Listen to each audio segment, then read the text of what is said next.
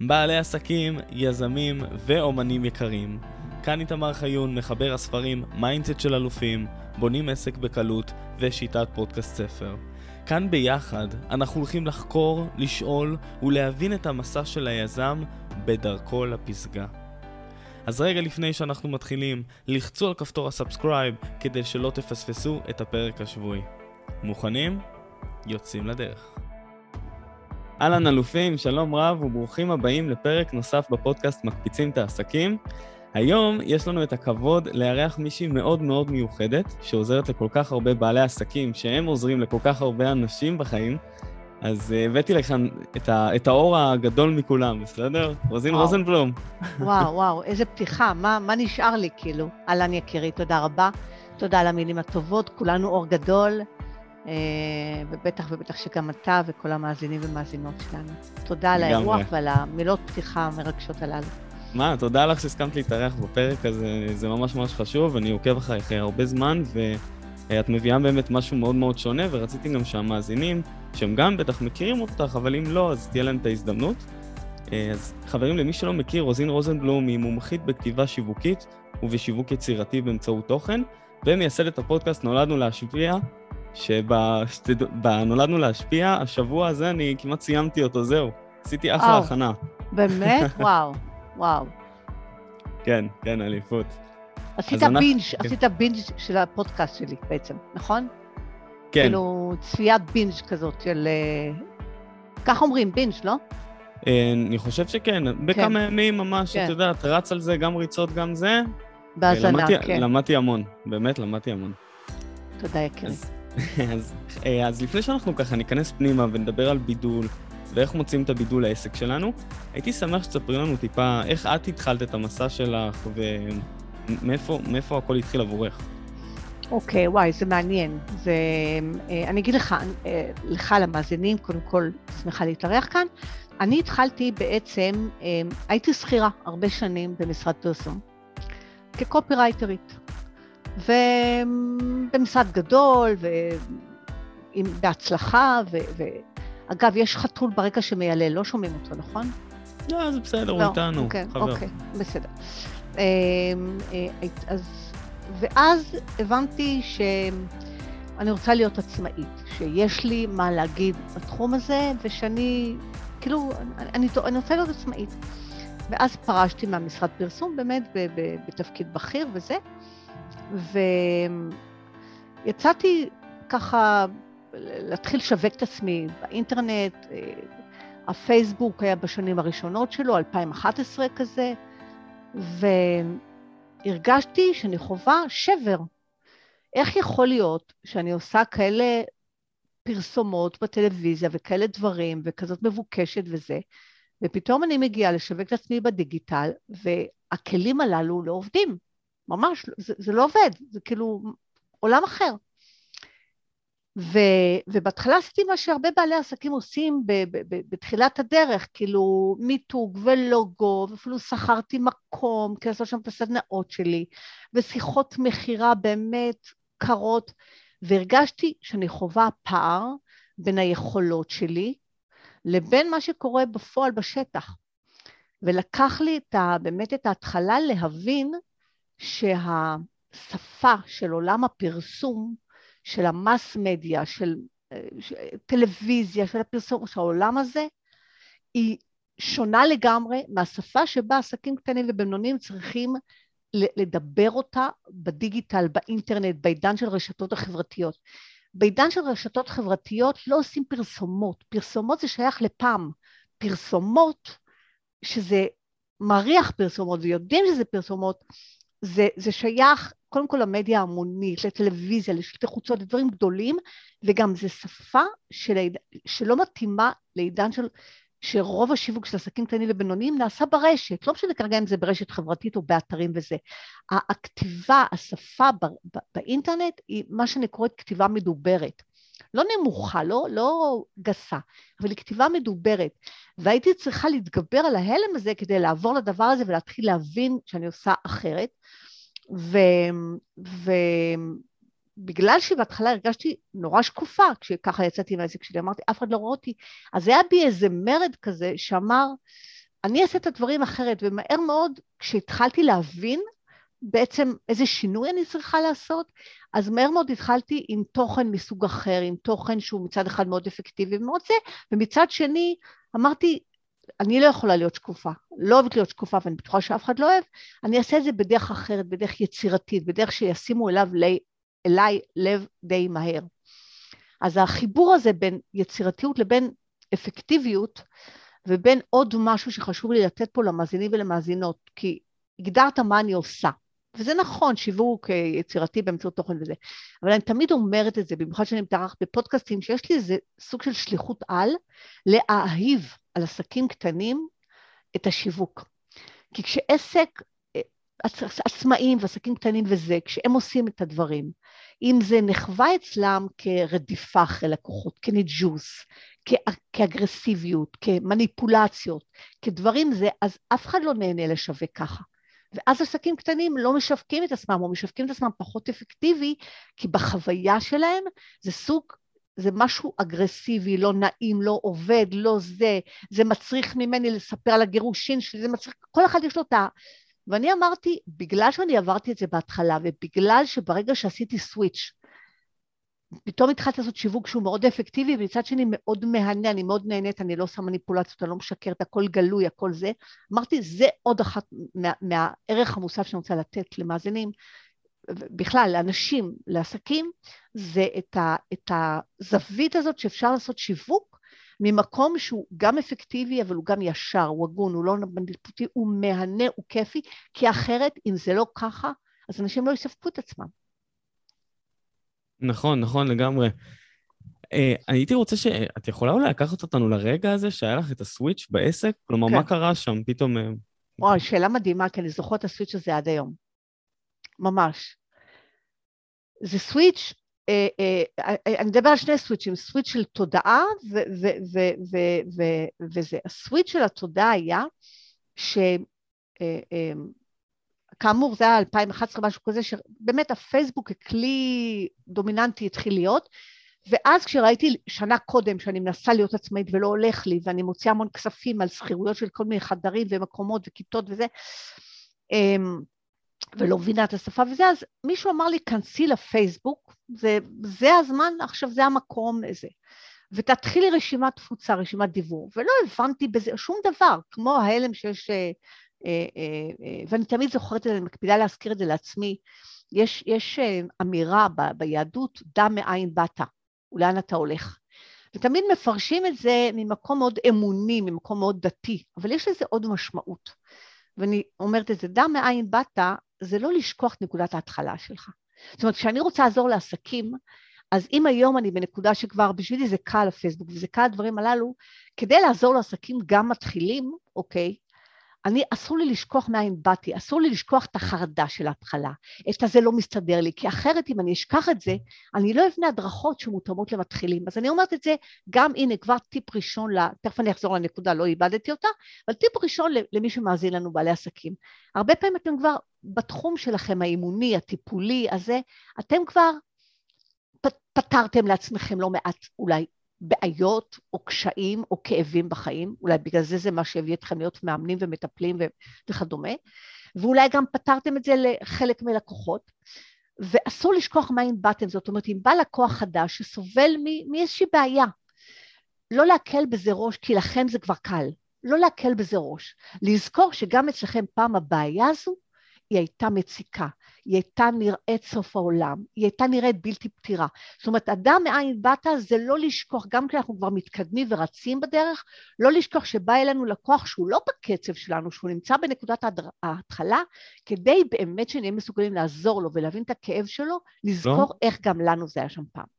אז אני חוזרת לנקודה של התודעה, שממש לא ידעתי כלום פייסבוק ולא זה, ואז לקחתי מישהו שיעזור לי רק לפתוח את הדף פייסבוק, אני זוכרת ששילמתי המון כסף, אבל זה תמיד היה שווה, כי זה עשה לי את, ה, את, את, ה, את היציאה לדרך, וגם הוא פתח לי ברב מסר בתוכנת דיבור, הוא אמר לי, את עכשיו כן. תכתבי שיעורים, אה, מדריך חינמי כזה, ותתחילי לשלוח. עכשיו, זה ממש היה טיפול בהלם, כי הוא פתח לי את הרב מסר, והוא אמר, מחר צריך לצאת כבר שאת תשלחי אימייל. מי נרשמו ראשונים ברב מסר? משפחה שאילצתי אותם, אמרתי להם, אתם נרשמים, ועוד שתי חברות שעשו לי טובה, ועוד איזה אובר אורח אחד שלא יודעת מה בפייסבוק. ואני מצאתי את עצמי עומדת מול המסך, ואומרת, רגע, מחר צריך לצאת להם אימייל, עוד לא כתבת, אין לי מושג מה אני. אין, אין לי מושג. אבל לא הייתה לי ברירה. ואז זה היה המדריך הראשון שלי שנתתי חינם בכתיבה שיווקית, שמאז הוא עבר המון המון שינויים ושדרוגים, והנה זה טיפ שני שאני מכניסה עוד לאנשים. אם אתם מייצרים מוצר חינמי, ת, ת, תשתדלו מדי פעם, פעם בשנה, שנתיים, לראות אם אפשר לעשות לו איזה updating, איזה עדכון, גם ברמת הפורמט לפעמים, גם ברמת התכנים, כי אנחנו מתפתחים כל הזמן. לדוגמה, כשיצאתי לדרכי, המדריך החינמי שלי זה היה עשרה אימיילים שכל פעם מקבלים שיעור אחד. אז הדיבור באימייל לא היה כזה מפוצץ, אז אנשים, לא הייתה להם בעיה לקבל, לחכות בשביל מדריך חינמי, לקבל עשרה אימיילים, אוקיי? כל יומיים אימייל, בשביל לקבל כל פעם שיעור אחד. אחרי כמה שנים הבנתי שכשמתחיל להיות עכשיו הצפה באימיילים וזה, וגם האנשים נהיים, אנחנו בקצב יותר מהיר, אז לאנשים כבר אין סבלנות לחכות לעשרה אימיילים. אז לקחתי את העשרה שיעורים הללו, עשיתי להם updating מסוים, וריכזתי אותם למדריך אחד, שמורידים אותו בבת אחת. אז טיפ נוסף שאני כבר נותנת על הדרך, זה שיש לכם גם מוצר רגיל, אבל גם מוצר חינמי, מדי פעם תבדקו אם יש מקום לעשות לו עדכון ברמת פורמט, ברמת אופן השליחה, ברמת התכנים שלו, כי אנחנו גדלים, גם זה צריך לגדול איתנו. והנקודה של התודה הייתה ברגע שבנתי עם, הבח, עם הבן אדם הזה את הדף נחיתה, ובדף נחיתה צריך להיות כתוב, כן, תשלחי לי את המדריך, נכון? כאילו, אנשים כן. נרשמים למדריך, צריך להיות כתוב. והוא אמר לי, מה את רוצה לרשום על הכפתור של הדף נחיתה? כן, תשלחי לי את המדריך? למה אתה מחייך? כי זה כן תשלחי לי. אה, או זה, משהו כזה. האם זה, כן, האם זה לנשים, האם לי, זה לגברים, כן. אה, כן, תשלחי זה רוזין, כי זה רוזין. נכון. זה הכפתור אומר לי רוזין. לא, אבל זה היה כאילו כן, שלח או משהו כזה. והוא הראה לי מלא דפים, ובכולם היה אותו שטאנץ, לשלוח, אה, משהו כזה. ואני עמדתי מול זה, רועדת מעצבים. זה כאילו פרט שולי, אבל אני מניחה שהרבה אנשים יזדהו איתו, כי לפעמים השינוי שלנו קורה מאירוע קטן, שרק בדיעבד אנחנו מבינים כמה הוא היה גדול. עמדתי מול זה ואמרתי לו, לא בא לי לכתוב על הכפתור את מה שכולם כותבים. לא בא לי. עכשיו, מי, מי מחזיק אותי? מישהו מכריח אותי? אמרתי לו, לא. כולם כותבים את אותו שטאנץ, שלח לי או שילחו לי את המדריך תתה. אז הוא אמר לי, מי מכריח אותך? מה בא לך לכתוב? אמרתי לו, בא לי לכתוב משהו אחר. בא לי לכתוב, רוזין בת לי בזמן. ככה, זה מה שאני רוצה שיהיה כתוב על הכפתור. וואו, בת לי בזמן רוזין. אמר, אם, אם זאת את, תכתבי את זה, יכול שלא כולם יתחברו לזה, וזו הייתה הנקודה שבה אמרתי לעצמי, הייתי כל כך שקופה שנה קודם, הרגשתי שאני כל כך נאבקת, שתראו, אני טובה, אני טובה, אני טובה, תראו, אני טובה.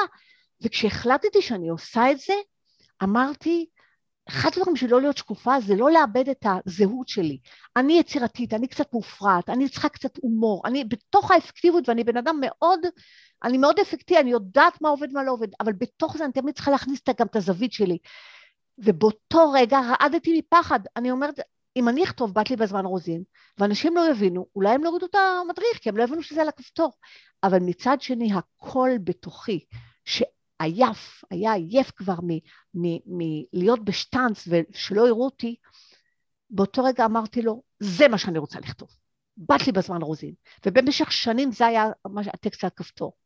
ואני חושבת שזו הייתה הנקודה שבה פרצתי משהו בתוכי, פרצתי את הפחד.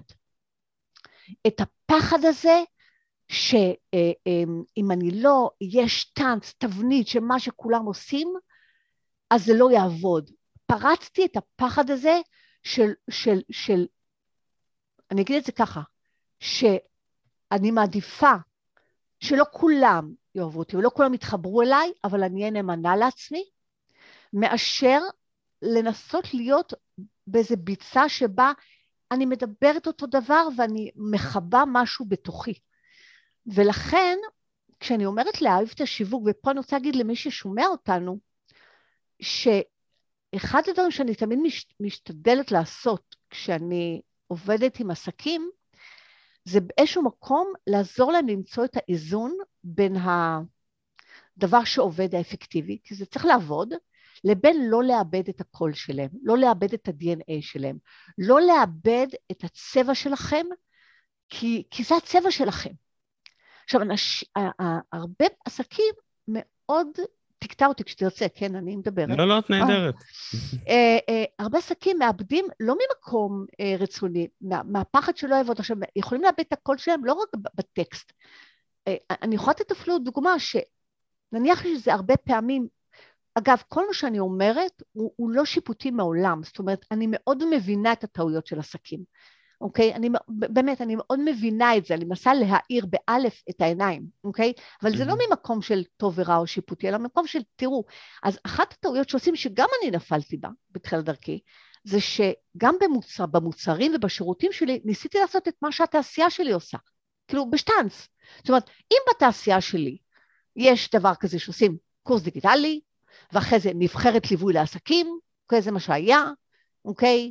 נבחרת ליווי, כאילו שזה סטנד של שירותים ומוצרים, אני צריכה לפתח עכשיו סוג של שירות של קבוצה שמלווים, ועשיתי את זה. וכאילו ניסיתי לפתח גם שירותים ומוצרים שכאילו ככה מקובל בתעשייה, כולם עושים את זה, אוקיי? אה, אה, ואז במהלך הדרך הרגשתי, וואלה, זה לא החוזקה שלי, נבחרת ליווי. היא מתמלאת בגלל השם שלי, באים אליי בגלל השם שלי. אבל לקח לי זמן להודות באומץ שאני לא מנצנצת דווקא בנבחרת ליווי, שזה לא שם הברק שלי. זאת אומרת, לקחת עכשיו עסקים וללוות אותם במשך שנה בנבחרת, ולעבוד mm-hmm. איתם על, על, על, על, על הניהול העסקי, על תוכניות, על פיננס, כי צריך לעבוד איתם על הכל. אמרתי, זה החוזקה שלי. איפה אני מנצנצת? בתוכן. איפה אני מנצנצת? בשיווק, בקמפיינים יצירתיים. איפה אני מנצנצת? לא במרתון, בספרינטים. וזו הייתה אה, אה, המון עבודה פנימית להסכים להודות בזה שאני צריכה לבנות שירותים ומוצרים סביב מה שבאמת יש לי ערך מוסף לתת לאנשים. אוקיי? להגיד שלמרות שיש ביקוש להירשם לנבחרות שלי, להיות מסוגלת להגיד, חבר'ה, פה לא תקבלו ממני את הכי טוב שלי. כי בנבחרת שאתה עושה ליווי עסקי, אתה צריך גם לדבר על הצד התכנוני ועל הצד הפיננסי. זה לא חוזקות שאני יכולה לעבוד עם אנשים. יש אחרים שעושים את זה יותר טוב ממני. ובשיא ההצלחה שלי, הייתי כבר עם נבחרת שלישית או רביעית עסקית של ליווי עסקי, ועוד לא היה לי נעים להגיד שאני לא רוצה להמשיך עם זה. אז פתחתי רשימות המתנה, ואנשים חיכו, מתי את פותחת, עוד לא יצאתי מהארון. ואז אמרתי, תקשיבו, זה לא אני. אני צריכה לשבת עם עצמי ולראות בתוך החוזקות שלי, ומתוכן מה שיש ביקוש בשוק, איך אני בונה מוצרים ושירותים סביב זה שגם מתאימים באמת לזה שיביאו לידי ביטוי את החוזקות שלי, את מה שיש לי לתת. ואז שברתי, שברתי ויצרתי את ה... כי אני מאוד טובה בלהדריך ולבנות דברים מאוד מובנה. אז יצרתי את, ה, את האוצר, מה שנקרא האוצר של רוזנבלום, שזה סוג של אקדמיה אינטרנט שעומדים לבד, שעכשיו בחודשים האחרונים אני לא מוכרת אותה כי היא עוברת שדרוג ושינוי וכדומה. יצר, ככה נולד צופן המסר, שהבנתי שאני רוצה לבנות תהליך שהוא מצד אחד ליווי, אבל הוא לייזר, הוא לא עכשיו שנה או זה, אלא הוא בערך משהו כמו חודשיים שעובדים לעומק על קמפיין. אוקיי? זאת אומרת, זיהיתי איפה החוזקות שלי, וסביב זה התחלתי לפתח מוצרים ושירותים שהם מותאמים לחוזקות שלי, אבל הם גם קשובים כמובן לשוק, וזה תמיד הדבר שאני תמיד אומרת, לשלב בין היצירתיות לאפקטיביות. אז זה אחד הדברים, שאתה שאלת על פריצת דרך בזה, כן. ואחד הדברים שאני אומרת פה למי שמאזין לנו, קודם כל, ההתחלה זה מאוד טבעי שאנחנו נשאבים לזרם. מאוד מאוד טבעי לא להכות על חטא. אנחנו קופצים למים ואנחנו מנסים לשחות כמו כולם. אל תאבדו את הקשב לעצמכם, תתחילו בזה שתנסו באמת לשחות כמו כולם, אבל תוך כדי זה תהיו בקשב ותנסו לזהות, רגע, התנועה הזו היא נכונה לי? התנועה הזו שכולם הולכים בה, לא בגלל שאני רוצה להיות אחר, זה לא מהמקום, אלא איפה, איפה אני בסיפור הזה. התנועה הזו מבטאת את החוזקה שלי, איך אני בתוך העולם שאני פועל בו, קשוב קשובה, קשוב, לא משנה איך אנחנו קשובים מצד אחד למה שנכון לשוק, כי אחרת אם זה לא נכון לשוק אף אחד לא יקנה, אבל בתוך מה שנכון לשוק, איך, אני, איך אנחנו לא מאבדים את עצמנו ובונים שם סביב זה גם את השיווק שלנו, גם את הדיבור שלנו, השפה שלנו, ה-DNA שלנו, וגם את המוצרים והשירותים שלנו, כך שיתאימו, אוקיי, ל, אה, ל, ל, למי שאנחנו, אוקיי? אולי אחת הדוגמאות הכי טובות, נוסף, זה שאומרים הרבה, כולם צריכים לעשות דיבור באימייל. וגם אני בתחילת דרכי כמלווה, גם אני נטיתי לשטאנץ, זאת אומרת, כל מי שבא אליי בתחילת דרכי, באופן טבעי אמרתי, מה, חובה שיווק באימייל, חובה דיבור באימייל. ככל שהתפתחתי הבנתי שוואלה, יש אנשים שלא בנויים לכתוב אימיילים, לא mm. בנויים לשתף את הקהילה שלהם, זה, זה לא ב-DNA שלהם, ובשבילם זה סבל. אז כמובן שאני אציב להם את האלטרנטיבה, והאלטרנטיבה, אם אין לך את היכולת, לך או לך, לא משנה, זה לא בדם שלך לכתוב אימיילים ולנסות לייצר איזשהו דיאלוג יותר אינטימי עם הקהילה, שזה גם יחסית כלי שיווקי בזול, יש את העלות של הדיבור, אתה חייב חלופה, אתה לא יכול להגיד, זה לא מתאים לי, זה לא מתאים לי, זה לא מתאים לי, אבל אני צריך לקוחות. אי אפשר על הכל לא, אוקיי? זאת אומרת, צריך, אי אפשר להגיד על הכל לא, אבל מבין כל הכלים שיש, לא חייבים לקחת את כל הכלים, כי כולם עושים את כל הכלים. אפשר לקחת את הכלים ולהבין מה אתה מוכן. זאת אומרת, אתה לא מוכן דיבור, אתה לא מוכן, אין בעיה, אז תעשה פרסום ממומן. אז החלופה אומרת שזה יעלה לך יותר כסף. משהו צריך לעשות. אבל לא לעשות משהו שהוא סבל אם זה לא מתאים לך או לך, אוקיי? למצוא את המקום הזה. לי אף פעם לא דיבר שיווק בווידאו, ידעתי שכולם, זה, זה, זה, זה אף פעם, תמיד הייתי בן אדם של אודיו. והווידאוים המעטים ש, כאילו, שעשיתי, תמיד היו לו, אם ראית באתר שלי סרטונים פרועים, תמיד לקראת כנס שלי אני מפיקה, אני כותבת תסריט, עושה סרטונים משוגעים לגמרי.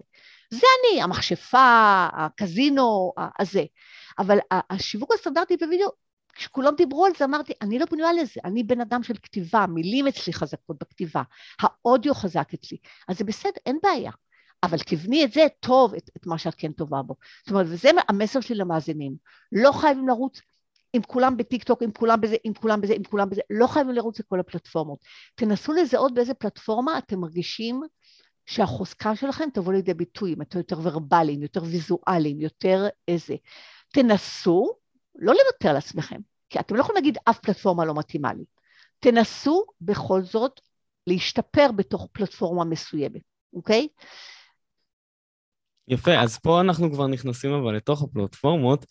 בוא ש... ניכנס, יאללה. כן, רגע, רגע, לפני הפלטפורמות, רציתי להגיד אה, שני דברים. קודם כל, הטיפים נהדרים מה שנתת, ואני אוסיף, במדריך החינמי, כשאני עשיתי את המדריך החינמי הראשון שלי, אחרי חצי שנה הפכתי אותו לספר. נפלא, רעיון כן. נפלא. כן, זה פשוט... איזה יופי. ואיך אתה משווק את הספר הזה? אה, אז הספר הוא, זו הוצאה שלי, אז זה, בעיקר ברשתות החברתיות. כאילו אה, אנשים משלמים ו- ומקבלים אותו הביתה, איך זה הולך? במשלוח? כן, כן, כן, בדיוק. רעיון נהדר. הנה, קיבלתי פה רעיון מדהים. וזה זה התחיל, זה התחיל כן. כמוצר חינמי שניתן להורדה, נכון? נכון, והיה איזשהו בסיס, היה תוכן עניינים, פשוט הרחבתי אותו, הוספתי הקדמה אה, לסיכום. נפלא. אה, עיצוב של עטיפה, זהו, והדבר הזה הפך לספר, וזה גם סדרת ספרים עכשיו אה, שיוצאת, אז זה כאילו, זה אותו תוכן, סך הכל רק להגביר אותו. להגדיל אותו, כן, אה, להגביר אותו. להגדיל אותו, כן. הייתי רוצה לשאול אותך, אילו, כלומר, יש הרבה בעלי עסקים שהם עורכי דין, חשמלאים, סוכני ביטוח, אבל הם לא יודעים איך, איך להסביר מה הם עושים, כלומר, איך לבדל את עצמם, או... איך, איך אפשר לדייק אותם בנושא הזה? אה, אני אתן להם תרגיל מדהים, לכם. קחו, אה, אם יש לכם ילד בן חמש, ואם לא, ילד או ילדה, כן, זה לא משנה, אם אין אז של השכנים של מישהו, ותסבירו לו מה אתם עושים. אם אתם מצליחים להסביר לילד בן חמש מה אתם עושים בצורה שהוא יבין, ולתת לו לשאול את כל השאלות, אתם תדעו להסביר את עצמכם ברשת. עכשיו, אני מזכירה, ילד בן חמש הוא לא מטומטם, לא צריך להתיילד, לא צריך לדבר עליו כמו אל, אה, כאילו יש לו איזה בעיה, אבל ילד בן חמש אוהב דברים, הוא מבין דברים בפשטות, וזה, וזה הדבר שאני מחפשת, להסביר בפשטות, אוקיי? כן. אה, אה, אה, אה, וזה תרגיל שהרבה פעמים נותנת לבעלי עסקים, וכשהם עושים אותו, אמרו לי, וואו. עכשיו, אני אומרת, אני אגדיל את הטיפ ואני אגיד, תשימו הקלטה לשיחה הזאת. תנהלו עם הילד הזה, תקליטו, כדי שתוכלו אחרי זה לשמוע מה אמרתם ומה הוא שאל, אוקיי? כי נניח, בואו ניתן דוגמה. אה, אה, אה, נניח אני עורכת דין לענייני, בואו נכתוב משהו, חוזים, בסדר? Mm-hmm. אז רוב עורכי דין יגידו חוזים, מסחרי, טה-טה-טה. עכשיו, ברגע שאתה מסביר את זה לילד בן חמש, אבא, מה אתה עושה? אני עורך דין חוזי מסחרי, מה זה אומר?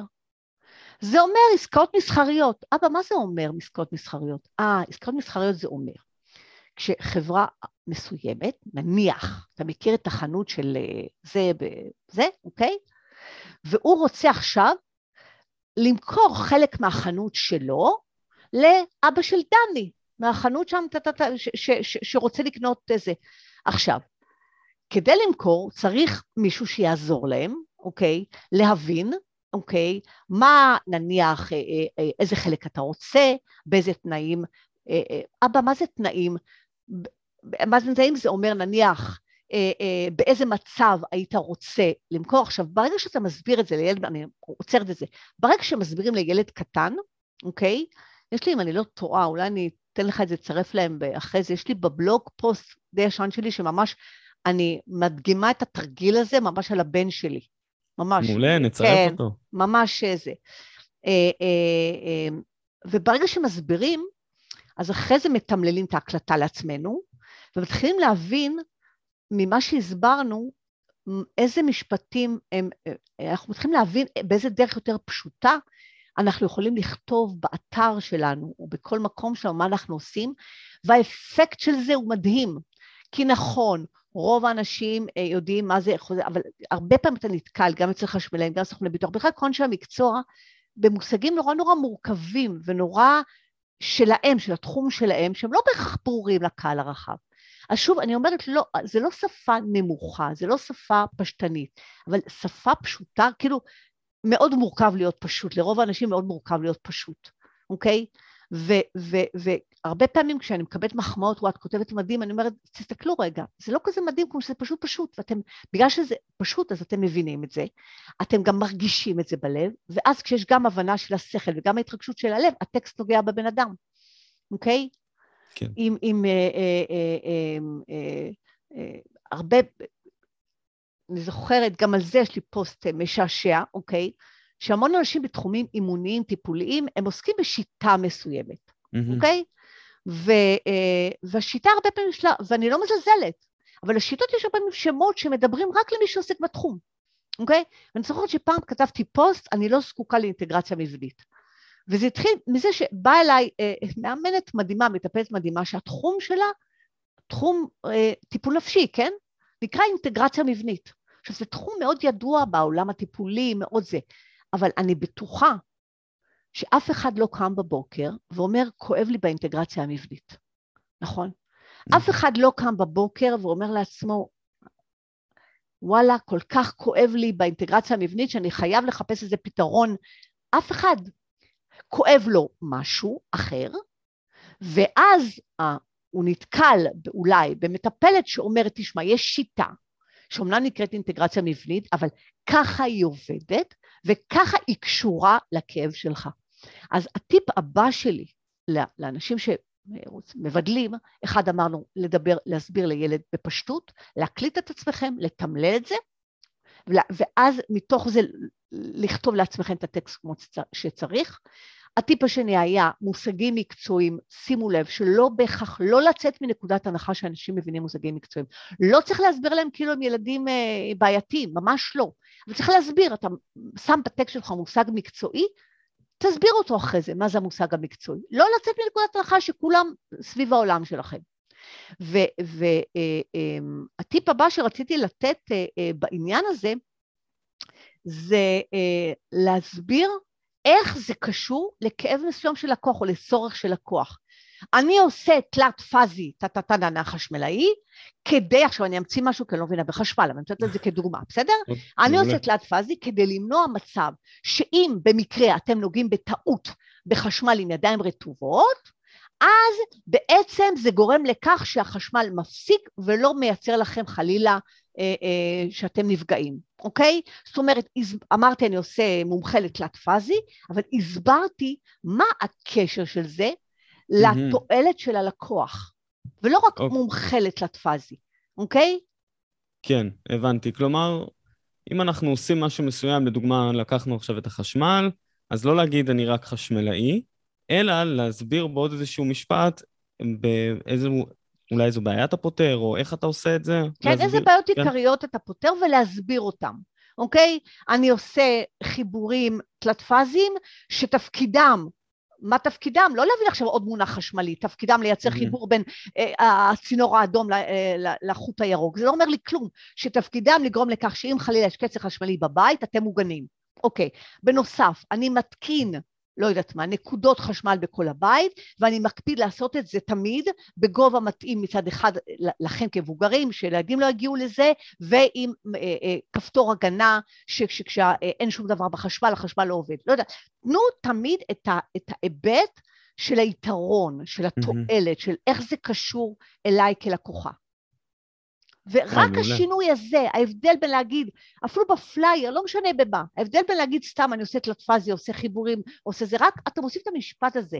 מה התועלת של זה ללקוחות, במילים פשוטות, כמו שהייתי מסבירה לילד, כדי שאם תיגע בחשמל, זה לא חלילה, אה, אה, אוקיי, יחשמל אותך.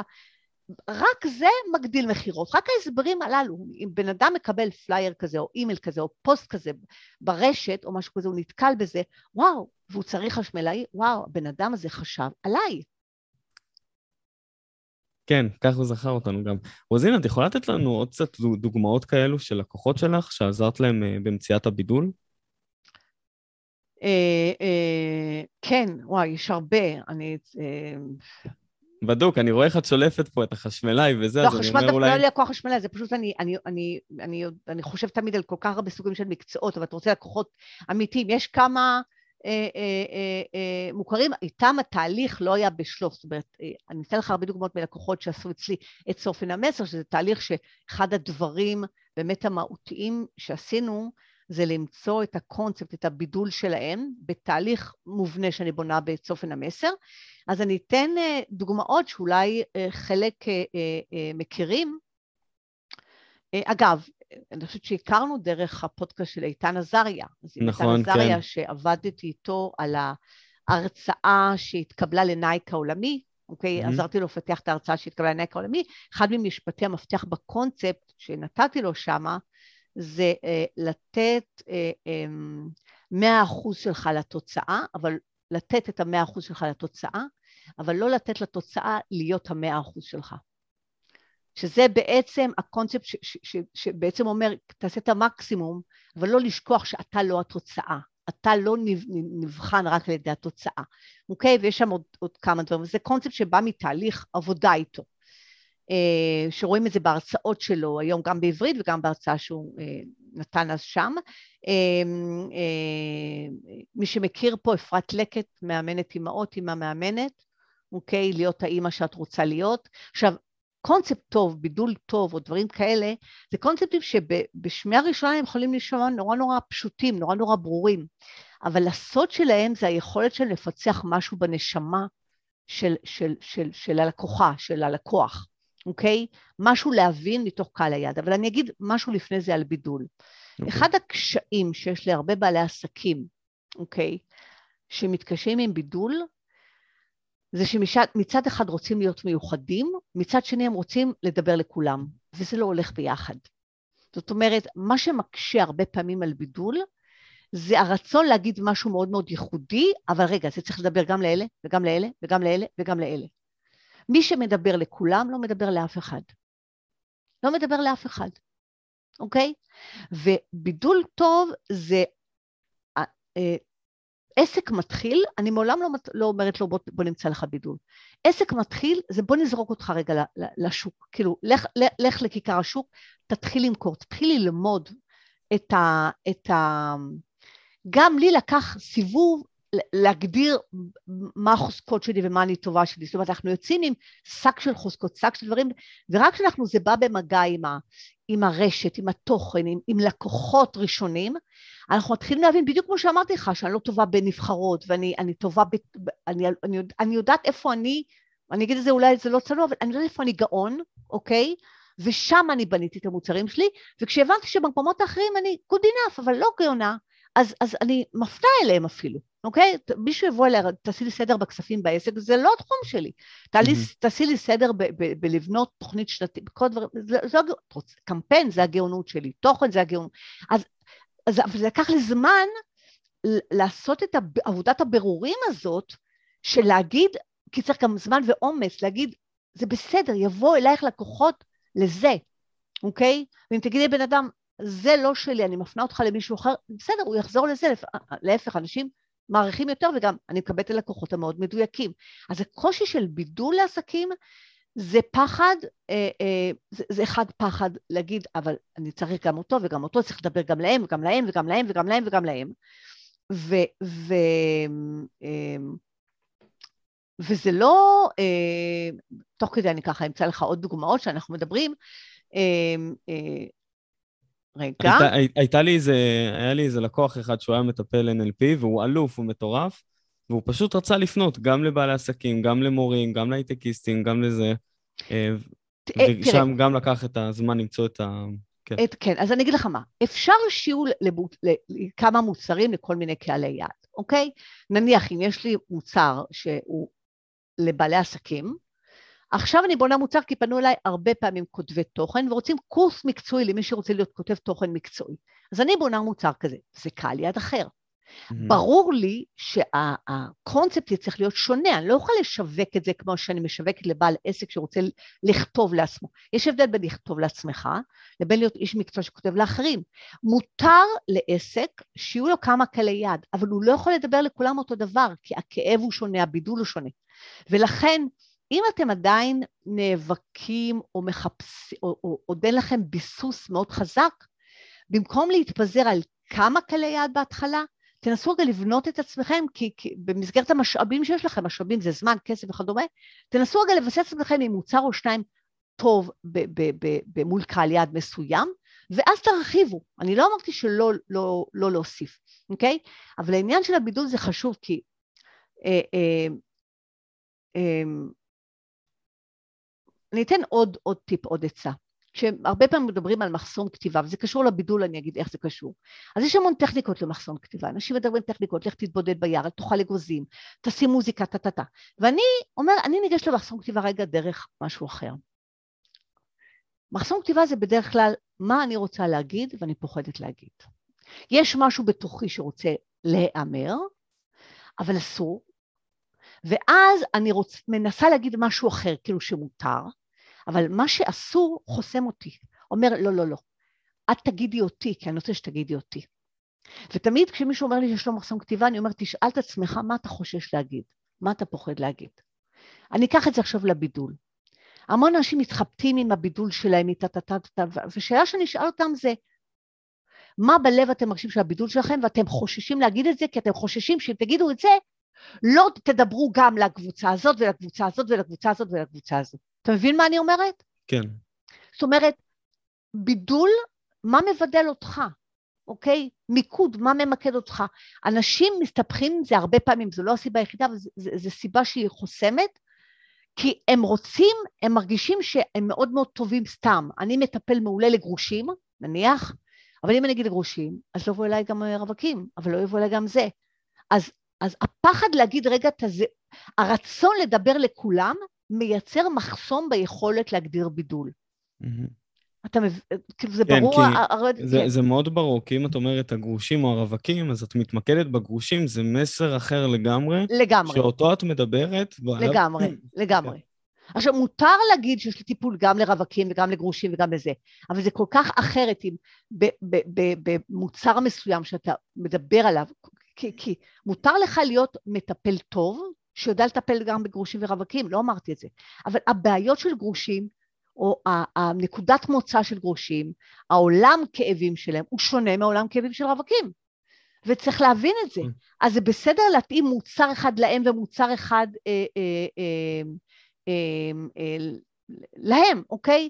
אז, אז אם רצית אה, אה, אה, עוד דוגמאות לבידול, אז, אז ככה, מנסה להיזכר, ליב עזריה, שהיא mm-hmm. אה, אה, מנטורית מדהימה לכל מה שקשור לשחרור משקל, אוקיי? אז איתה, בתהליך מעניין שעשינו, אה, הבידול אצלה שיצרנו הוא סביב, ופה נגיד, לא כל אלה שדיאטנים או מומחי הרזייה וזה, לא כולם צריכים לטפל בכל סוגי עודף המשקל. זיהינו, מתהליך שעשיתי איתה מאוד מעמיק, שההצלחות הכי גדולות שלה והקהל שלה וזה, זה קודם כל קרייריסטיות, נשים עסוקות ששונאות מטבח, אוקיי? ממש שונאות mm-hmm. מטבח, ושהעודף משקל שלהם הוא תמיד נע סביב ה-8, 10, 12 קיל, אוקיי? שם ההצלחות הכי גדולות, זאת אומרת, אם תבוא אליה מישהי עם עודף משקל, שזה לג... אישה ראויה לכל דבר, אבל מישהי עם עודף משקל של 30 קילו, הכלים שלי הם פחות הכלים ש... ש... שנכונים לה. היא צריכה מישהו אחר.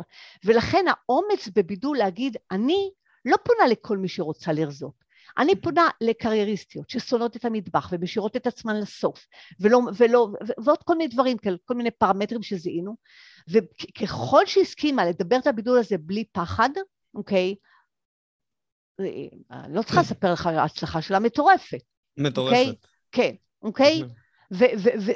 ולא, והיא לא מפחדת, שברור, יצרנו תכנים והכל, שכל התכנים שלה מבוססים סביב הבידול הזה.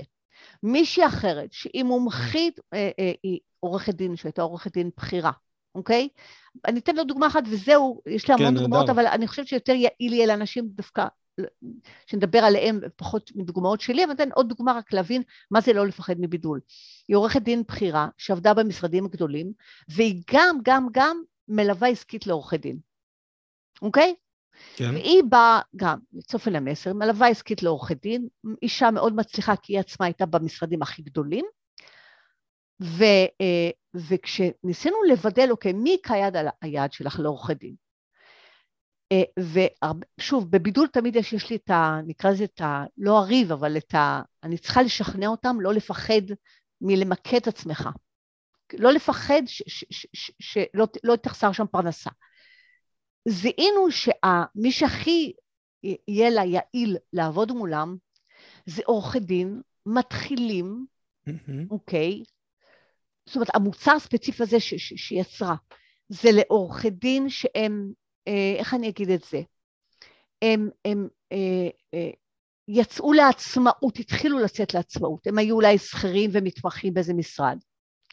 והם מצאו את עצמם והם אמרו די, אני רוצה להיות עצמאי, בשביל זה למדתי, אני, הם מסתכלים על הגדולים בשוק בעיניים מצועפות מקינה, אני הלכתי ללמוד כדי להיות כמו ברנדס, כדי להיות כמו, כמו שמות, את יודעת, השמות הגדולים, והם מוצאים את עצמם עצמאים, שכל היום מתעסקים רק סביב תיקים של הוצאה לפועל, כל מיני תיקים mm-hmm. קטנים, והם אומרים לעצמם, אני הלכתי ללמוד משפטים בשביל הדבר הזה?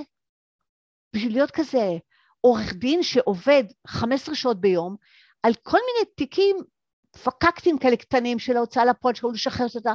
אני רוצה לעשות כמו שהגדולים עושים, אלה שמתראיינים בטלוויזיה, והם לא מצליחים לעשות את המעבר הזה. הם, הם מרגישים מתוסכלים שהם הם, הם, הם, הם, הם, הם רוצים לעלות לליגה יותר של הגדולים, אבל הם לא יודעים איך לצאת מהלופ הזה שהם מוצאים את עצמם סביב התיקים הלא מרתקים הללו. וזיהינו במוצר הזה שהיא צריכה לדבר לקהל הזה, אבל צריך באומץ לדבר לקהל הזה.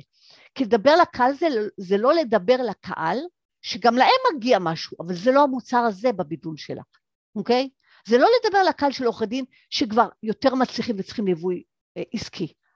יצרנו מוצר שהוא סביב הליווי העסקי לעורכי דין הללו, שהם כבר לא שכירים, הם כביכול, הסביבה שלו אומרת, אה, אתה עורך דין, עצמאי, כל הסביבה אומרת לו דבר כזה, אבל הוא בלב שלו אומר לעצמו, אבל אם הם היו יודעים שאני מתעסק כל היום בקטנות האלה, כאילו מסתכלים עליי בהערכה, עורך דין, יש לו משרד, אבל אני לא עושה את מה שאני אוהב.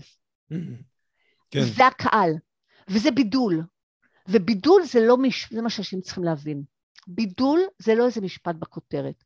בידול זה להוריד את זה לרזולוציה של אומץ, לדבר את זה בכל התכנים שלך. כי המון פעמים אני יכולה לראות בעל עסק שאוקיי, היה לו אומץ ומצא את הבילוי כתב אותו בכותרת, אבל בטקסטים הוא ממשיך לדבר לכולם. לא, בידול זה האומץ, וכל דוגמא שנתתי לך זה, זה, זה לקוחות שבאמת, אני כאילו נתתי להם בעיטה בתחת, שהם חייבים לדבר את זה בטקסטים שלהם, כי משפט לבד של בידול לא עושה את העבודה. השפה שלך צריכה להיות סביב הדבר הזה, שפה שלך, ו... שלך.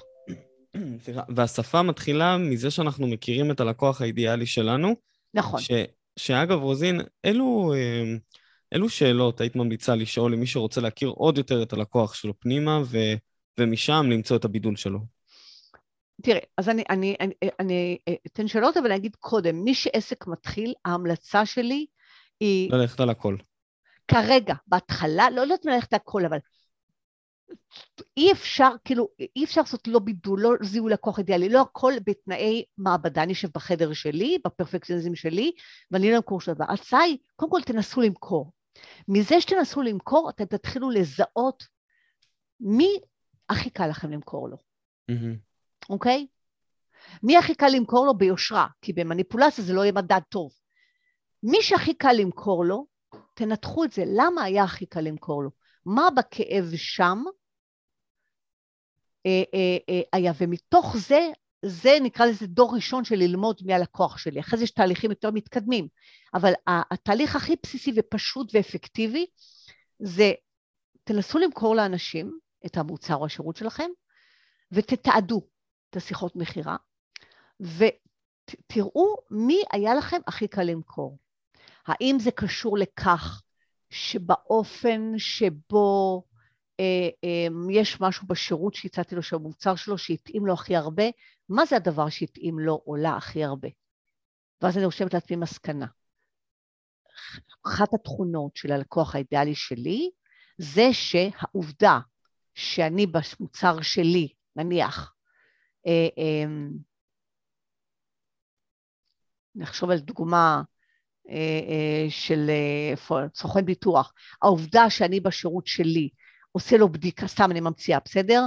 כשסיפרתי לו שאני בודק לו את כל הביטוחים שהיו לו עד היום, אוקיי? כן. ומתוך זה מראה לו מה עבד לו, מה לא עבד לו, אז אני יכול להבין שלקוח האידיאלי שלי זה לקוח שלא מבין מה היה לו בביטוחים שלו עד היום, והוא, ואלה שרצו ממני לקנות, הכי קל היה למכור להם, זה אלה שרוצים רגע קודם להתחיל בסדר בביטוחים לפני שלוקחים ביטוח. אוקיי, למדתי משהו, זו תכונה. דבר שני, אני יכולה לראות שכשניסיתי למכור, אני עכשיו ממציאה, בסדר? אה, אה, אה, ביטוח, אז אה, אה, אה, ביטוח מקום עבודה סתם, אז אה, לרווקים היה לי הכי קשה, אוקיי? ל, ל, היה לי קל, פתאום שמתי לב, למכור את זה לאבא או אימא, הורה, לילדים קטנים. מעניין. ואז אני מנסה להבין, למה היה הכי קל למכור לי להורי לילדים קטנים? לא להשאיר את זה ברמת ה... נקרא לזה, תמיד יש הפילוחים הדמוגרפיים, הורים לילדים. תנסו רגע להבין בשכבה יותר עמוקה, אוקיי? זה לא רק פילוח רווקים הורים. אולי אני אנסה להבין למה אה, אה, אולי הורה לילד קטן, יש לו יותר סיבה להיות בחרדה, שאם חלילה יקרה לו משהו בעבודה, אין מי שידאג לילדים שלו. ולכן היה יותר קל למכור לו את הביטוח הזה. רווק עדיין לא מודע לסכנות שיכולות להיות, הוא עדיין אין לו את כובד האחריות שאני מפרנס עוד, אני, אני אחראי בחיים האלה לעוד אנשים. זאת אומרת, להבין את הנשמה של הלקוח, לא רק את ההיבט החיצוני, הדמוגרפי, רווק מול נשוי עם ילדים, אלא להבין מה זה אומר על הנפש שלו, אוקיי? אה, אה, ודרך להבין את זה היא להסכים להתבונן בנו פנימה. אני תמיד אומרת, ככל שאני מבינה את הנפש שלי טוב יותר ומסכימה להתבונן בה בלי פחד, אני יכולה להבין את הנפשות של לקוחות פוטנציאליים או רלוונטיים או קיימים. ודרך אחרת, זה, אה, אה, זה האומץ גם לשאול, אוקיי, אה, אני עושה את זה הרבה, ותמיד נותנת את הטיפ הזה. לקוח לא קנה מכם, לא רוצה לקנות הרווק, נניח, תתקשרו אליו, תגידו, תשמע, אני לא מנסה למכור לך. לא רוצה, זה בסדר. אני רוצה ללמוד. אני רוצה ללמוד ולהבין למה לא קנית ממני. עכשיו, ברגע שאתם מורידים מהשולחן, לא ידחוף לך, לא ימכור לך. תעזור לי להבין. ותעשו איתו שיחת עומק. בסוף, איכשהו יצא שהרווק יגיד, תשמע, אני אין לי משפחה, אני לא מפרנס משפחה, אני לא צריך לדאוג להם, אני לא צריך ביטוח עבודה. ואז פתאום יפול לכם האסימון, וואו, קיבלתי את התשובה. זאת אומרת, התשובה יכולה לבוא מהאומץ שלכם לתחקר את הלקוח, ממקום שאתם מורידים לו רגע את הדאגה. תסכימו לוותר על המכירה למען הלמידה, אוקיי? לוותר על המכירה למען הלמידה, כי הלמידה הזו תשפר לכם את המכירות להמשך, והיא תייצר לכם לקוחות מדויקים. וזה הדרך לזהות מהלקוח המדויק. אוקיי? דרך זה שאתם... זה, זה תרגיל הכי פסיכי, אני יכולה לתת לו המון דברים מורכבים, אבל זה כל כך עובד הבסיסי הזה. למי היה הכי קל לי למכור? בלי מניפולציות כמובן, בלי שקר, כי בשקר קל למכור לכולם. למי היה קל לי למכור? ולהתחיל לתחקר למה. למה הכי קל למכור? לתחקר את זה ביניכם לבין, להקליט את השיחות הללו, ואז לשמוע, להגיד, אה, הוא אמר שהוא דואג לילדים שלו. אוקיי, אז אני מבין עכשיו שני דברים, שהלקוחות המדויקים שלהם כאלה שהם לא מבינים בביטוחים שלהם, הם צריכים את ההסבר, והם הורים לילדים קטנים. הופה, אני מתחיל לבנות לי את הדמות. אבל לא רק שבניתי לי את הדמות, אני מבין גם איך לדבר אליו. בטקסטים שלי. כי אם הוא לא מבין בביטוחים, אז אני אדגיש בטקסטים שלי שדבר ראשון לפני כל דבר, אנחנו עוברים על כל הביטוחים שלו. ככה נכתוב את זה במילים האלה. נעבור על כל הביטוחים שלך, נעשה סדר, מה מתאים לך, מה התאים לך אולי כש, לא, כשהיית רווק והיום אתה בעל משפחה. נעבור, נעשה סדר, ורק אחרי שנעשה סדר, מה נכון לך, מה לא נכון, אז נראה מה עוד צריך. דבר שני, אם אני יודעת שלקוח שהכי קל לי למכור זה אבא לילדים קטנים, אני אדבר על זה, אוקיי? שיכול שבתור רווק לא היית זקוק לביטוח עבודה. אבל היום בעידן הזה שאתה אבא, ויש לך ילדים באחריות שלך, אוקיי? היית רוצה שיהיה משהו שאם חלילה, ושזה לא יקרה ושלא נזדקק, אבל אתה רוצה להיות מכוסה מכל הכיוונים, כי היום אתה אחראי על עוד נפשות. אני ככה אדבר את זה, בטקסטים שלי. אתה מבין? אני לא אשתמש רק כן. במונחים של ביטוח אובדן כושר עבודה, זה כל מיני מונחים מקצועיים שהם הם, הם לא מביעים את הדרמה הרגשית שיש מסתתר, כי מה זה אובדן כושר עבודה? אני לא אוכל יותר לפרנס את המשפחה שלי. זה אובדן כושר עבודה. אבל אובדן כושר עבודה לא כואב כמו אני עלול לא להיות מסוגל לפרנס את המשפחה שלי. אז קחו את המושג המקצועי ותביאו אותו מההיבט הרגשי, מהמקום של מה זה אומר באמת. איזה יופי, רוזין, איזה כיף. תקשיבי, מטורף לגמרי. יש כאן, יש, כאן, יש כאן הרבה מאוד שיעורי בית, רשמתי כאן מלא דברים גם תוך כן, כדי. כן, כן. Uh, רציתי, רציתי לשאול אותך, נתת פה הרבה מאוד חומר למחשבה, שאני חושב שיכולים לעזור uh, לבעלי עסקים למצוא את הבידול, ומכאן הייתי דווקא רוצה לקחת אותנו ל, uh, למקום הזה שאת הכי מומחית שיש בו, במפה השיווקית. כלומר, איך, איך בונים את המפה הזאת uh, אחרי שהם כבר מצאו את עצמם. אוקיי, אז טוב, זה מורכב לבנות פה מפה שיווקית, אבל אני אתן טיפים, כמו ש... כאילו, כן. עצות איך לצאת לדרך. מולה. אז אמרתי, קודם כל לצאת עם ה... עם ה, עם ה להתחיל מכירות ראשונות כדי להבין מי הלקוחות שלי. להסכים ללמוד מהלקוחות שאתם יוצאים עם שירות מסוים, עם מוצר מסוים, להסכים שהוא יעבור עוד הרבה שינויים. להסכים, להסכים. אני כמעט כל מוצר חדש או שירות חדש שלי, המחזורים הראשונים, אני מבקשת מהם פידבק. תגידו לי מה אפשר לשפר. אני לא מתביישת. מה זה, מה הייתם משפרים, כאילו ללמוד כל הזמן מהלקוחות, ללמוד כל הזמן מהלקוחות. יש משפט אה, ידוע שאמר, לא זוכרת מאחד השפים הגדולים בעולם, שמחלקת המחקר והפיתוח שלו זה הלקוחות שלו, אוקיי? משפט מדהים. כאילו זה, הוא לא מעסיק אותם בשכר, אבל כאילו מבחינתו, במחלקת מחקר הוא, הוא, מתשאל לקוחות.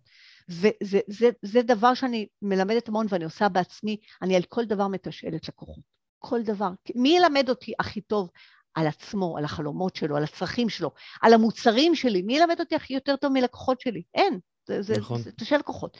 אז קודם כל תעשו לכם הרגל, לא להתבייש לתשאל, ואם אתם עושים את זה ממקום מכבד, אם אתם לפעמים מסכימים לוותר על המכירה כדי לקבל את הלמידה, אוקיי, אז אחרי זה זה מקפיץ לכם את המכירות פי כמה. אז אה, אה, להתחיל לשווק את עצמנו זה הבנתי פחות או יותר, אמרתי לעצמי, ניסיתי למכור, יצאתי לכיכר השוק, ניסיתי למכור, הבנתי פחות או יותר מי, ה, ה, נקרא לזה, ה, הלקוח האידיאלי שלי, שזה הלקוח שהכי קל למכור לו, בלי הצורך לשכנע אותו יותר מדי ובלי מניפולציות. זה ההגדרה הכי אתם תזכרו אותה לחיים. כי כשאתם תבינו לעומק, איזה זמן להיכנס לזה, מה זה הכי קל למכור לו מעבר לדוגמאות שנתתי. זה אומר שהוא בא ברמת בשלות של הכאב המדויקת, הוא בא ברמת הנכונות, הוא רוצה בדיוק את המוצר שלי ואני לא צריך לעשות מיליון אדם, זאת אומרת, זה, זה כולל עולם שלם בתוכו. תעשו לעצמכם תרגיל בבית, מה זה אומר, מי הלקוח שהכי למכור לו, שהכי קל לי למכור לו, בלי מניפולציות כמובן ובלי שקרים. יודע מה זה אומר ברמת האישיות שלו, ברמת המוצר שלכם, ברמת החיבור ביניכם, ברמת השפה שלכם, אתם תבינו מזה תובנות מדהימות. אז יש לכם פחות את, ה, את העניין הזה, ותגדירו אמ, אה, אה, לעצמכם, אני אחבר את זה עם העניין של, ה, אה, של הפלטפורמות, תגדירו לעצמכם פלטפורמה או שתיים, לא, יותר מאחת, שתי פלטפורמות שאתם שם עכשיו מתחילים לייצר תוכן. לייצר תוכן. עכשיו, ברגע שיצרתם לפני זה את מה שדיברנו, להבין מי הלקוח האידיאלי שלכם, התוכן שלכם צריך להיות כזה שמדבר אל הלקוח האידיאלי הזה. אתם לא צריכים לדאוג שזה לא מדבר לכולם.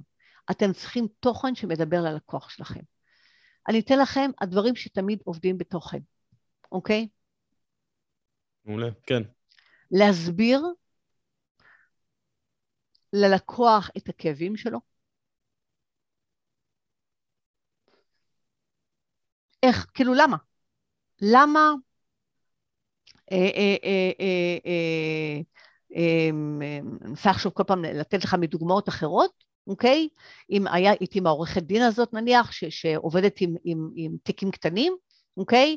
להסביר כאילו, למה אתה כל הזמן מתברבר סביב תיקים קטנים, אוקיי? אה, אה, או למה התחושה שלך.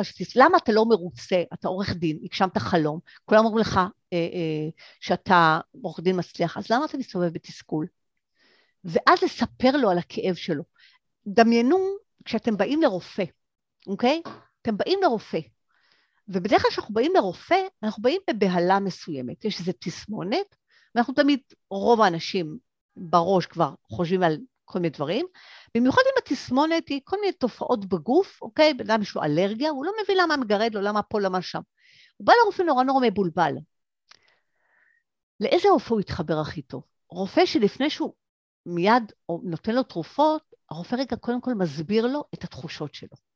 תשמע, מגרד לך ביד, זה בגלל שיש לך אלרגיה שמייצרת בעצם מצב שהכדור, אני ממציאה, בסדר? שהכדוריות הזה מוציאות פריחה על האור, אוקיי? והקטע שזה מגרד לך במיוחד בימים חמים, כי לחות באוויר בימים חמים בעצם גורמת ל, אה, אה, אה, לאלרגיה להזיע בתוך, הפריחה בתוך האור שלך, וזה מגרד יותר. זאת אומרת, הוא עוד לא נתן אף תרופה, אבל כבר יש איזה רוגע, כי הרופא מסביר לו את התסמינים. אז קחו את זה כמטאפורה, אוקיי? לעולמות שלכם. תוכן מעולה זה להסביר ללקוחות שלכם מה, מה, מה עובר עליהם, למה הם מתוסכלים, למה כואב להם, אוקיי? וכמו ש... ולא לדאוג להגיד אם אני אסביר לו את הכאב הוא לא יבוא אליי. כש... עם הדוגמה של הרופא, אם יושב מול הרופא והוא מסביר לו היטב את ה... למה הפריחה ולמה כשחם הפריחה יותר מציקה, והבן אדם קם ואומר, טוב, אני לא צריך תרופה, אני הולך הביתה? לא, להפך, עכשיו שהרופא הסביר לי כל כך טוב מה קורה לי, אני אומר לעצמי, אם הוא כל כך מבין טוב מה קורה לי, הוא יכול לעזור לי, נכון? אנחנו עושים את החיבור הזה בראש. אם הוא כל כך מבין ויודע להסביר לי את התסמונת כאב שלי, ברור שיש לו, עכשיו הוא ידע לעזור לי עם זה, אוקיי?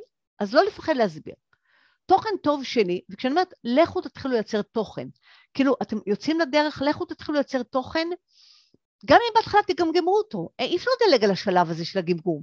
אתה בא לחו"ל, למקום חדש, ל, ל, ל, אתה, אולי למדת קצת, נוסע לאיטליה, לקחת איזה שיחון, איך זה נקרא כאלה, הספרים הקטנים, אתה מגיע למסעדה עכשיו, אתה מתחיל לגמגם, זה, אבל אם לא תעבור את שלב הגמגום, לא תגיע לשלב הדיבור השוטף. לא לפחד לגמגם את התוכן שלכם. את, ת, ת, תשכחו מהתדמית מה יגידו עליי. המטרה היא לקפוץ למים. תוכן טוב שני שעובד זה להסביר איך אתם עובדים, איך אתם מטפלים בכאבים. איך אתם מטפלים בכאבים? זה, זה אחד התכנים, אגב, בתוכן שלי זה אולי 80 אחוז מהתוכן שלי. איך אני פותרת את הבעיות. אחת הדוגמאות, זה, דיברנו על הפודקאסט, נולדנו להשפיע, נכון? נכון. פודקאסט שלי. אז אחד. יש לי פודקאסט נולדנו להשפיע, שיש בו תת-ז'אנר שנקרא סיבוב על המטאטה. ומה זה סיבוב על המטאטה? זה בעלי עסקים בתשלום מוזל, באים להתייעץ איתי על בעיה בעסק שלהם, מקבלים שעת ייעוץ, השעת ייעוץ הזאת מוקלטת ואני משדרת אותה, זה הכל בהסכמה שלהם, זה, זה אצלי הכל גלוי, אוקיי? אז מה זה סיבוב על המטאטה? זה המון פרקים שבהם אני מייעצת לבעלי עסקים, אוקיי? כל פרק זה בעל עסק אחד, זה שעה של ייעוץ, זה מפורסם בערוץ הפודקאסט שלי. מה זה התוכן הזה? אני מדגימה בעצם איך אני עובדת. מי שמאזין לזה שומע אותי מייעצת למישהו אחר, מייעצת פעם על מיקוד, שומע אותי פותרת דילמה שיווקית, שומע נכון. אותי מנתחת דילמה שיווקית, הוא מתרשם מזה, ואז יש פניות, אוקיי? תדגימו, איך אתם עובדים. איזה יופי, כן. תסבירו איך אתם עובדים. לא משנה כרגע אם זה באודיו או בכתוב. תיאורי מקרה זה אחד התכנים הכי טובים לעשות. עכשיו, לא תמיד אפשר לחשוף את השם של הבן אדם, אין בעיה אם אתה מטפל באימון רגשי, או את, לא משנה. ולגיטימי כמובן לשמור על חיסיון של הלקוח. לא חייבים לזהות אותו, אפשר להגיד, א', הגיע אליי, ולזהות רק את התסמינים, בלי להגיד מי הבן אדם וכדומה. איך עזרתי לו, ממש תיאור מקרה. זו הייתה הבעיה, זה מה שעשינו. רוב בעלי עסקים לא מבינים שזה תוכן, וזה תוכן פצצה. זה תוכן זה, פצצה. זה תוכן מעולה גם בתור אחד שהאזין לפרקים שעכשיו סיפרת עליהם, האזנתי אליהם והם היו ממש מעולים, וגם לך, יש לך פשוט גם המון המון ידע מכמה תחומים שונים של עסקים. זה לא רק אנשים של one man show, זה אנשים שגם עובדים עם ארגונים, גם עם עיריות. כן. זה, זה צריך כאן גם ידע מקצועי מאוד... אה, אז במקרה הזה כן. זה, כן. כן, כן. זה, זה אתגר בשבילי, כי הם באים מדילמה, ואני מנסה לבוא חצי מוכנה. למה חצי מוכנה? כי אני מכבדת, אני מוכנה. אני רוצה שישאר משהו לתהליך עצמו, שאני אוציא מהם. אז, אני, אז זה, זה, זה מצב שמשאיר אותי עם אדרנלין מאוד מאוד גבוה. ואני רוצה להגיד לך שהפרקי ייעוץ הללו בשנה וחצי האחרונות, זה, זה, זה עובד מדהים, ואז אני נותנת, אנשים, אני, אני רוצה שהם, דווקא לתת כוח באנשים, אין בעיה, אל, אין לכם עכשיו את היכולת להוציא פודקאסט, אין בעיה, תעשו תוכן כתוב בפלטפורמה שאתם בוחרים אותה, פייסבוק, אינסטגרם, איפה שזה, איפה אתם בוחרים לעבוד. תס, תס, תספרו על תהליכי העבודה שלכם. זה תוכן פצצה. אתן דוגמה בעולם אחר, לא פרקי ייעוץ. אוקיי? יש לקוחה אה, אה, אדריכלית, אוקיי? אם שאלנו על בידול, אז היא גם, איתה תהליך הבידול שעשינו, החוזקה שלה, בגלל שהיא אה, ילידת איטליה, והיא דוברת גם אנגלית וגם איטלקית טוב, והיא חייתה הרבה שנים באיטליה, השוק שלה, הקהל שלה שזיהינו הכי טוב, זה עולים או מארצות הברית או מאיטליה, שבאים לארץ, או באים לארץ, או הם עדיין בחו"ל ורוצים לבנות בארץ לקראת העלייה שלהם, והם לא מכירים את המנטליות הישראלית. והם פוחדים שבגלל שהם לא מכירים את המנטליות הישראלית, שיעבדו עליהם, הקבלנים פה, אתה, אתה, אתה יודע, רוצים, איטלקים רוצים להיות בארץ, איך תבין מרצפות, אתה, אתה, יגידו לך זה. זה השוק שלה, עולים או תושבי חו"ל, שבונים בארץ ולא מכירים את המנטליות הישראלית, והיא בגלל שהיא באה משתי המנט... היא גם באה מאיטליה והיא גם ישראלית הרבה שנים, אז זה סביב זה הבידול שבנינו לה, אז יצרנו לה את כל התכנים בעברית והיא תרגמה אותם אחרי זה איטלקית ואנגלית, והיא עובדת מדהים, יש לה, זה, הקמפיין שלה מדהים. עכשיו, למה אני נתתי את זה כדוגמה? מה התוכן שעבדנו איתו שהיא מייצרת, אוקיי? היא עושה את זה המון בסרטונים ביוטיוב, כי הקהל האיטלקי והאמריקאי זה מותאם, הם, הם, הם קהל שהמון צורך אה, הדרכות ביוטיוב וכדומה, אבל היא מעלה את זה גם לפייסבוק שלה. והתוכן שעשינו זה שאמרתי לה, כל פעם שאת הולכת, נניח את עכשיו צריכה לעשות תאורה לבית, בסדר? יש לך שיקולים, לפי, אמנם יצ... יש, אה, נקרא לזה, עשו תוכנית, שכחתי איך קוראים לזה, שלפני זה עושים תוכנית מתאר עם הבן אדם, אבל ישבתי איתו על העדפות שלו. אוקיי? עכשיו את הולכת, בתהליך שהיא עושה, היא הולכת לחנות תאורה והיא צריכה לבחור.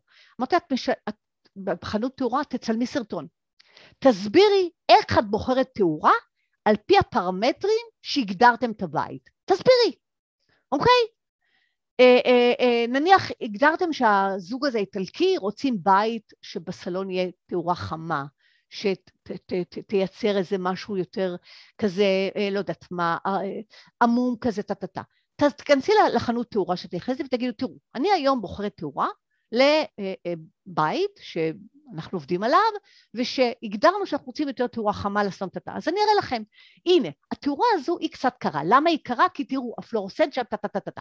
התאורה הזו היא תאורה חמה. זאת אומרת, זה תוכן, שאנשים לא מבינים שזה תוכן, והיא עושה המון כאלה, היא עושה את זה ממש ככה, כל מקום שהיא הולכת, היא הולכת לבחור פרקט, היא מסבירה איך היא בוחרת את הפרקט עבור הלקוחות שלה. ואנשים לא מבינים שזה תוכן מדהים. אני, יש עדויות שלה באתר שלי, היא בהצלחה מטורפת, וכאילו, היא לא עכשיו עושה להם שיעור אדריכלות, היא מסבירה את זה בשפה פשוטה. למה התאורה הזו קרה? למה התאורה הזו חמה? ובמצטבר הדבר הזה הוא תוכן שעובד.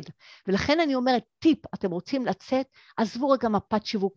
ככל, אני למדתי שבמיוחד עסקים בתחילת דרך, ככל שניתן להם דבר, יער גדול מדי, הם ילכו לאיבוד. לא רוצה יער גדול מדי. תתחילו בלייצר תוכן שבו, בין אם זה בווידאו, בין אם זה כתוב, בין אם זה באודיו, הפורמט לא משנה, אוקיי? בין אם זה ב stories, בין אם זה, לא משנה מה, שבו אתם מספרים איך התהליך עבודה שלכם פותר את הבעיה ללקוח. כל פעם תגדירו בעיה. היום אני רוצה להדגים לכם איך, לספר לכם איך אני עובד עם מטופל שבא אליי ככה. אני היום רוצה לספר לכם איך שמגיע אליי לקוח, נניח אני עורך דין, שנמצא לפני גירושין, מה השלב הראשון שאני מבקש ממנו, איזה מסמכים אני מבקש ממנו. הוא לא צריך להראות את הלקוח, הוא לא צריך לחשוף את הלקוח. אז בשלב ראשון שלקוח מגיע אליי לפני גירושין, אני צריך לבקש ממנו את המסמך הזה כדי לוודא ש... טה-טה-טה-טה-טה. ואני אבקש ממנו את המסמך הזה כדי שאני אוכל להבטיח, תמיד לקשור את הסיבה. למה? והסיבה קשורה ללקוח. אוקיי? אה, אה, אה, חשמלאי, מה אני עושה כשאני באה להתקין חשמל בבית חדש? אני קודם כל בודק את כל הנקודות הישנות. אוקיי? למה זה חשוב לבדוק את הנקודות הישנות? כדי לוודא שישאר לנו משהו בהרקה, סתם אני ממציאה, כן? כן? זאת אומרת, הנה, תוכן שמסביר מה אתם עושים ואיך אתם עושים את זה ואיך זה קשור ללקוח. תזכרו, מה אתם עושים? פעולה, כל פעם פעולה אחת. בחירת תאורה, לא תכנו כל אדריכל הבית עכשיו, אוקיי?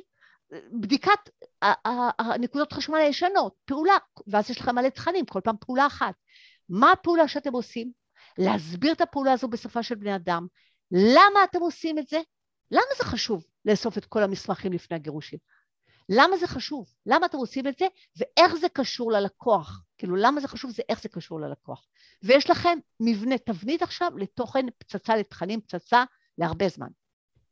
זה תכנים שאחד, בונים את הסמכות שלכם המקצועית, ושתיים, מייצרים פניות. התעניינות.